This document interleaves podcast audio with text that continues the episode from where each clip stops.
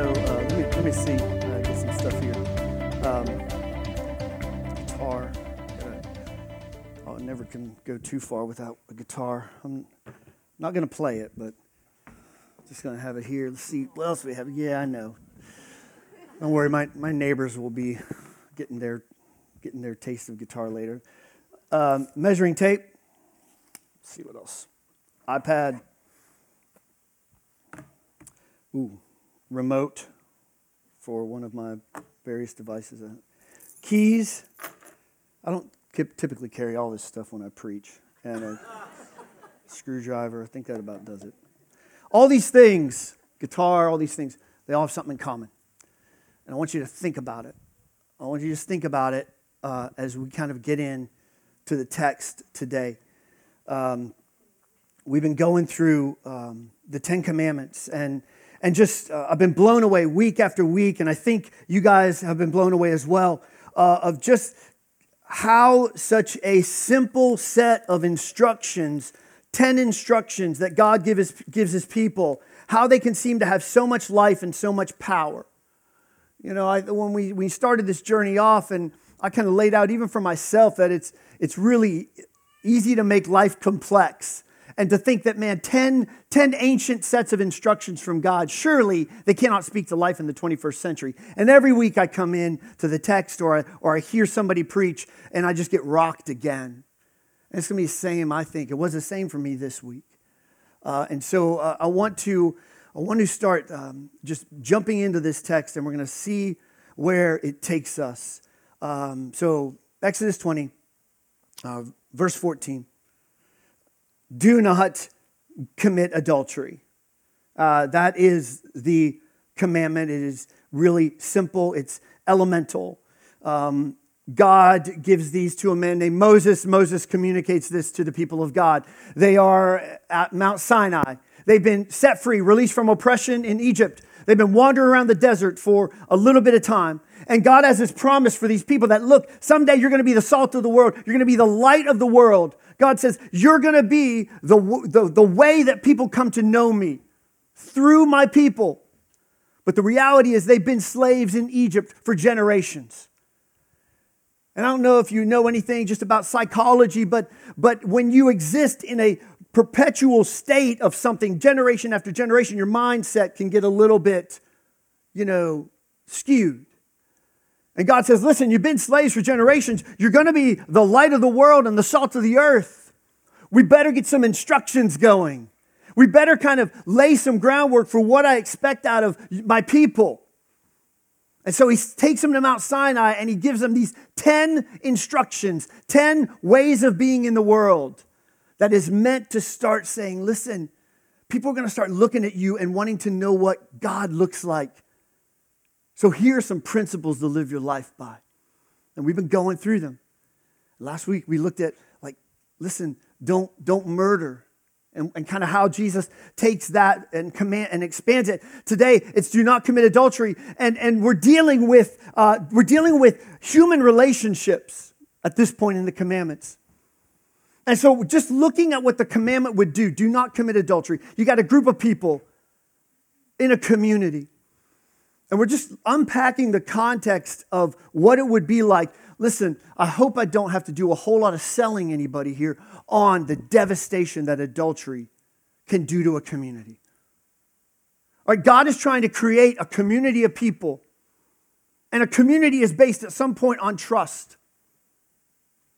And one of the most basic building blocks of a community is a family. And adultery puts at great risk the fabric of the family. So God says, listen, this has to be a community that's going to work together. We, there has to be trust. There has to be a foundational kind of holistic uh, nature to this community. So don't commit adultery because, listen, just like in the ancient world, we know now adultery leaves casualties. And it's hard to come back from it. You can, but I hope I don't have to do a whole lot of selling on that. That seems to be just basic human instinct. And God says, listen, to be a community, you got to have trust. So don't break down the trust. Honor the commitments that you make. And uh, also, just so you know, the context of what this might have looked like, um, there's really sort of an understanding in the Hebrew world. It's a little bit of a patriarchal culture, man dominated culture. So, how do I put this? It is easier, um, it's a little bit easier to be a man and navigate the world of adultery than it is a woman in the Old Testament. I'm just saying. So, women were a little bit more at risk to experience punishment. Um, just to be honest, guys can kind of wiggle their way around uh, adultery in the Old Testament. But rabbi after rabbi, and, and in the text of the Bible, over and over again, they say, listen, honor the marriage covenant. Don't commit adultery. Don't commit adultery. That's how important it is. We're going to shift into the New Testament because, as we talked about last week, Jesus takes some of the commandments that were given in Exodus and he reorders them and he expands some of them and he takes them to uh, levels of, of humanity that are challenging. And so uh, uh we had that slide up earlier. Let's go ahead and put it up again. So Jesus takes the 10 instructions and he essentially starts with don't kill, which we looked at last week. If you remember, I would say if you paraphrase Jesus' attitude on this commandment, it's like, listen, not murdering somebody is a lot more than just taking their physical life from them. In Jesus' world, to be human is to matter. And Jesus says, listen, uh, life is a lot more than breathing. Living is about hearing, having, having uh, uh, the ability to be heard, having the ability to matter, to have significance. And so Jesus says, listen, you can't have contempt for anybody. In the kingdom of God, everybody, every voice, every perspective matters because everybody gets to live. And then we're going to look at adultery today. He actually goes to don't use the Lord's name in vain, which is actually earlier in the commandments. And then he adds no retaliation and love your enemy. So we're going to dive right into his text. He starts in 5, verse 27, and he just starts with the commandment You have heard that it was said, don't commit adultery. Then this phrase that he uh, just loves to uncork when he wants to challenge people, he says, But I say to you that every man who looks at a woman lustfully has already committed adultery in his heart. So Jesus does three things in this passage. The first thing he does is he takes the commandment way beyond ethics. What do I mean by that? Ethics are physical actions, how you behave. And Jesus says, listen, okay, adultery is not just about the physical act, it's not just about what you do, who you cuddle, who you touch, what you do. He says, no, no, no. Actually, there's something in your heart that's at stake. Because he says, listen, if you look at a woman with desire and she's married, you have broken the commandment. He goes way beyond behavior to the things that you cannot see. I can get up here and talk and I can say all manner of things, but you guys really have no idea what's going on in my heart. And Jesus says that's where it matters. Second thing he does here is notice what he does there? He puts the burden on the person who has the desire. Now, again, like in Jesus' culture, it was a little bit easier as a man to wiggle out of this charge.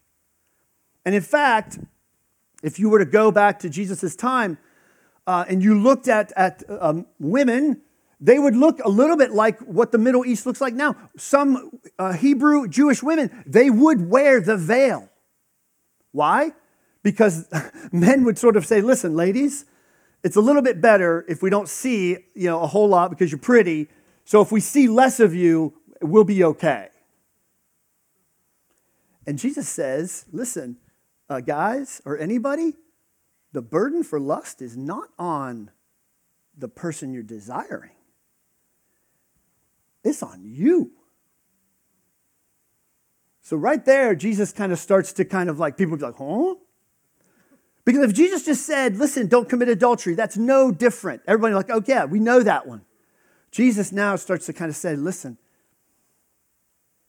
it's your problem.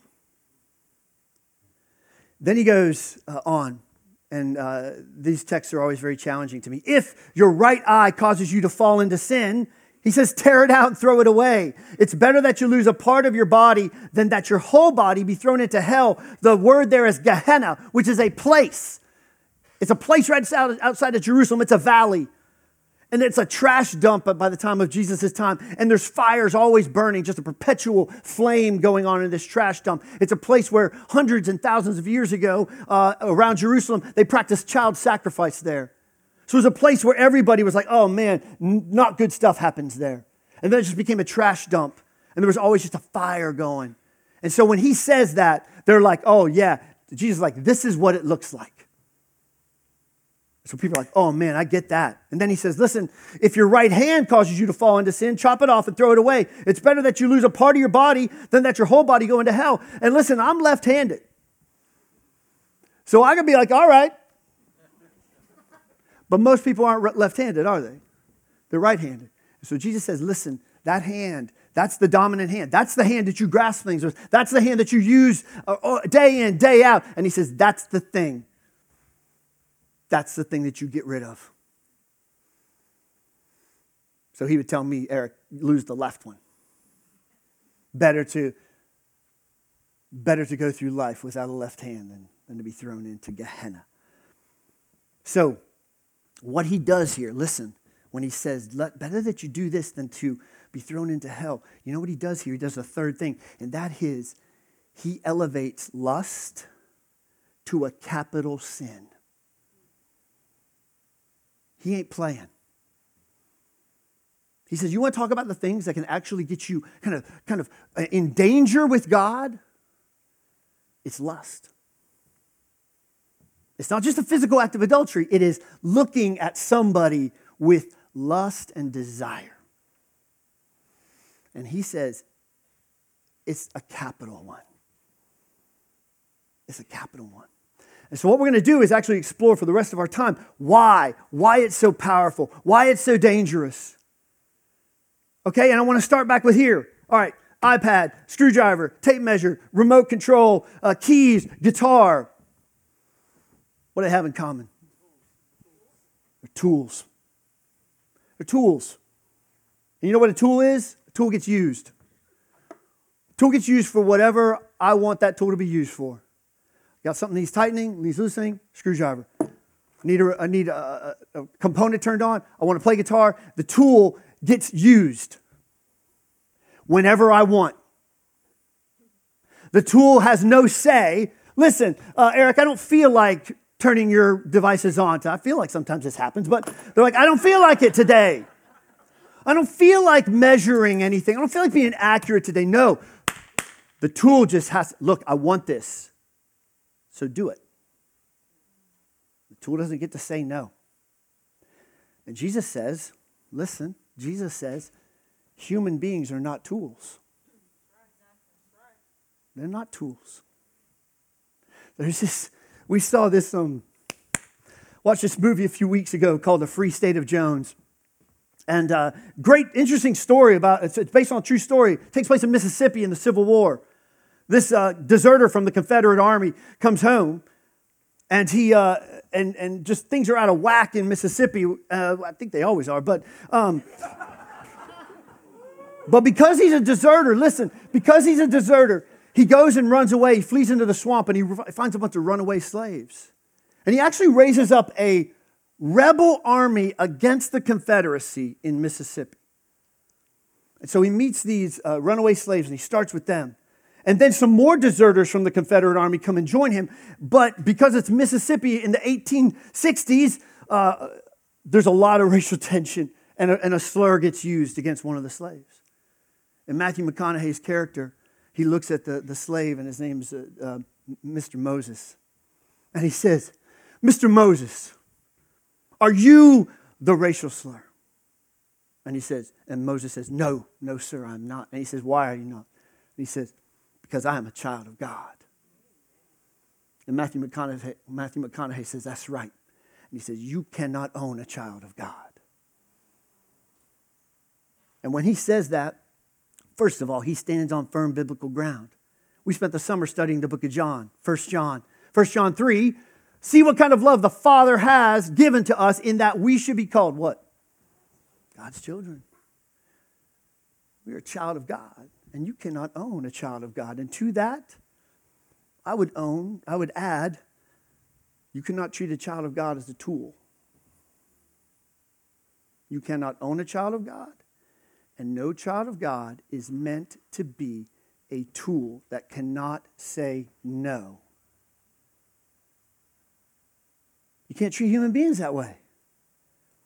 Jesus says everybody matters. That's why you can't take a life. Life is more than just living and breathing. And then he says, listen, furthermore, you can't use people to get what you want. And that's what lust does. It says, I want something from you. Give it to me. So, this is the way I would, I would put it. Uh, this is a statement too long to write down your notes, but it'll be somewhere on social media. Sin in this area, sin is not just a matter of what we do, it's way beyond ethics, it's way beyond what we do or not do. It's also the attitudes that result from our actions, objectification, and a state and a perspective that we were born into. We're born into. And in this case, this sin can keep us from seeing other human beings as people with opinions and thoughts and hurts and value. They're not instruments for our gratification. They're not.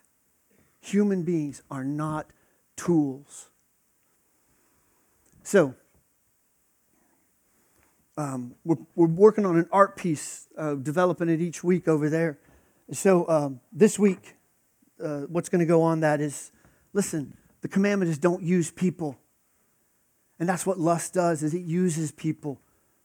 Don't do it. You just can't because that's not what a human being's for.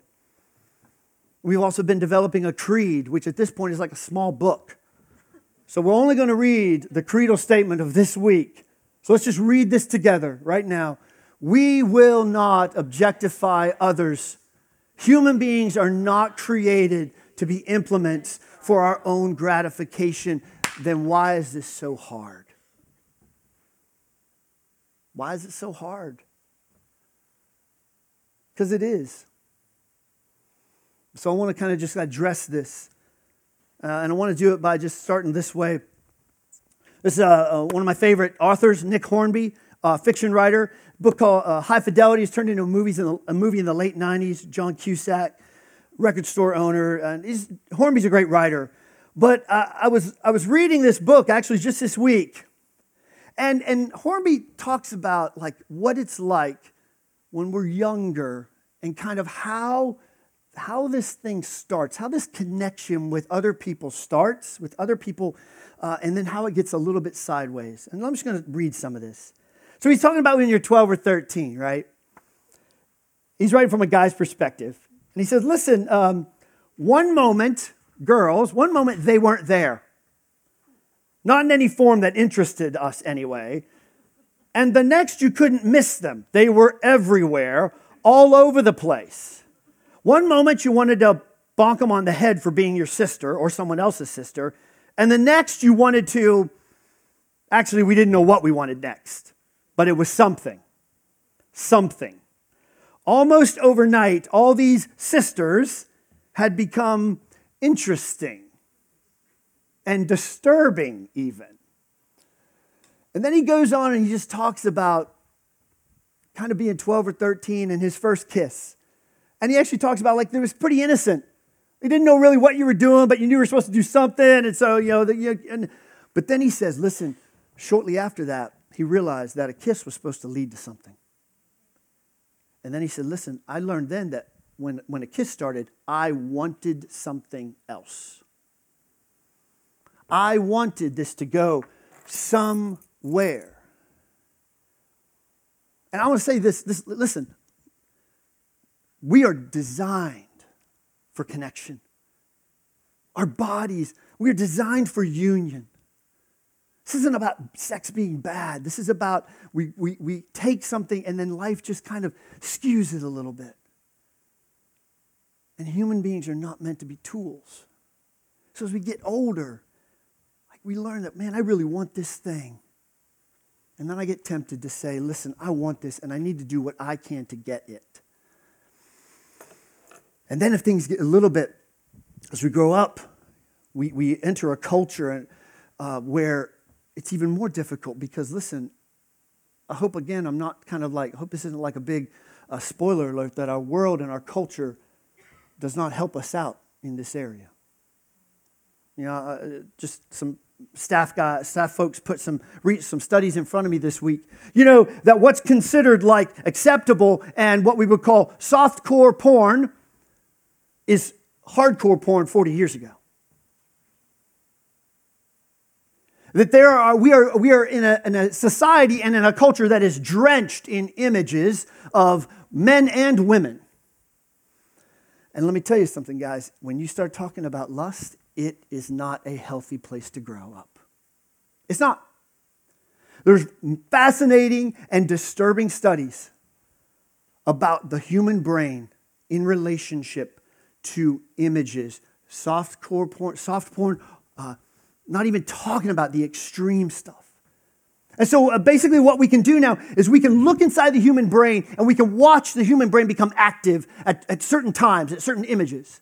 And so there's a part of the brain where when I look at somebody I know, when I look at somebody, I see like a little part of my brain that says, I'm recognizing a human being. I recognize Darren. Part of my brain fires off. I recognize Heidi. Part of my brain, oh, yes, that's a human being. Avis, a part of it, a human being. They did this study and they, they, they, they worked with people who have been exposed to images and not a ton of images and not extreme images. And you know what stops happening? The part of our brain that recognizes a face as a human being stops firing. And so now all I see is a body. I see a body. I see a body. I see a tool. I no longer can empathize. I no longer can hear a hurt. I no longer can hear I know. I no longer can hear. I'm not sure. I just see a body that I want to accomplish something with. This is the world we live in. Jesus saying, This is what's at stake. This is why it's a capital offense. This is what can happen to you. This is how you stop being human. When you stop recognizing other human beings as humans and they just become a tool that cannot say no to you. That's what's at stake. I want to talk, uh, just kind of, I want to talk to two groups of people right now. And there might be some overlap here. So, uh, the first group of people I want to talk to is a person, some of us, maybe all of us in some form or fashion, would say, Listen, you got me. There's a lot of ways to use another human being. Let's just say that. But in this context, I'm talking about, I'm talking about lust. I'm talking about sexual gratification. And I'm talking to people right now where you'd say, listen, I grew up in a culture that just, yeah, I didn't want it to happen, but at some level, I'm, I'm stuck. There's a wide latitude here. I get it, right? Here's the first thing I would say to you. If this is you, Listen to Jesus' words again. If your right eye causes you to sin, if your right hand causes you to sin, get rid of it. And Jesus ain't talking about literally mutilating yourself. He's talking about what are you willing to surrender so that this won't take hold in your life. What are you willing to give up? It breaks my heart. It breaks my heart and it makes me mad when I sit down with people and they say, I'm suffering with this, I can't get out, I can't get out, I can't stop. And I say, well, What's your problem? Well, my problem is I'm online on my computer way too late at night. I said, Give me your computer. Well, I won't do that. That's crazy talk. What are you willing to give up? Are you willing to just cap your internet at 1030?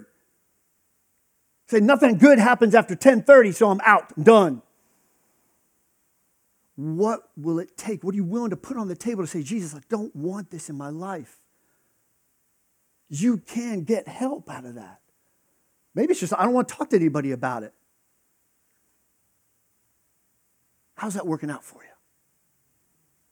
Because understand what Jesus says the stakes are at. And I want to talk to sort of to a subcategory of, the, of, you, of you guys right now. One of my favorite challenging scriptures in the New Testament, written uh, from a guy named Paul to a church in Corinth. And in chapter four of, of his letter to, to the Corinthian church, he writes this. Paul says, Listen, I'm not aware of anything against me. But Paul says, That doesn't make me innocent. So let me just put this out there. It's perfectly possible that you're sitting out there going, Well, I'm just dabbling. It's not serious, Eric. I'm not on that track. You know why I love faith? Because faith pushes me. So I can say the same way I said, Paul, well, I, I don't feel, I don't feel like I'm being dinged on this, but that doesn't make me innocent. And Jesus says here, do not treat people as an object. So I go, okay, Jesus, it's not a matter of what I feel.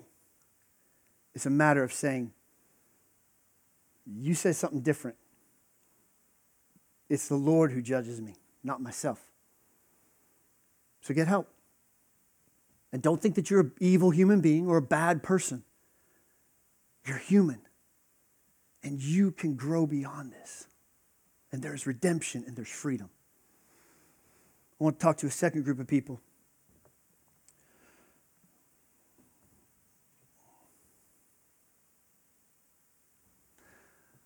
I want to talk to the group of people in this room that you would say, listen, yeah, I have been used. I have been a tool. I didn't get to say no. I've been hurt. And there's such tremendous pain and anger and sorrow in my life.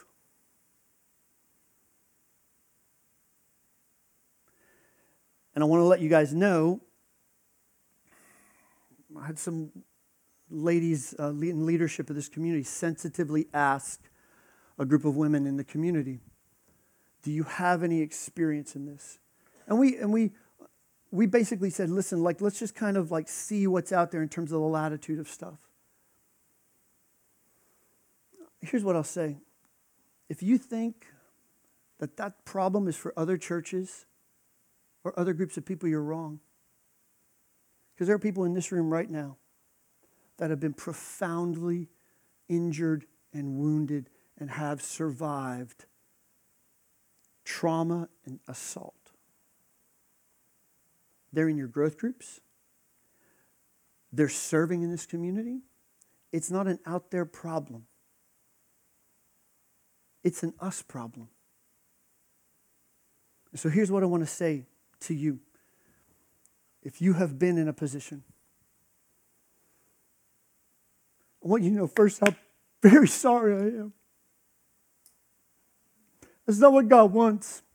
It's not what God wants for you. And I'm so, so very sorry for the hurt and the pain that you've experienced. No human being, no human being should be treated like an object. Ever. The second thing I want to say is this. Uh, first of all, last week throughout the scripture, 1 Corinthians 12, Paul again, if one part of the body suffers, what? If one part of the body suffers, we all suffer. What I want to say to you also in this community, you will be believed. You will be heard. You will be listened to. I've spent days this week talking to people, and they say, listen, one of the worst things that, that people have to go through, that women have to go through, is when they bare their soul about how they've been used and objectified and treated as a tool, and they're treated with skepticism denial. And that one of the most powerful things, a gift you can give a survivor, is just to say, We believe you. And in this community, we will listen and we will believe you. Because when one part of the body suffers, we all suffer.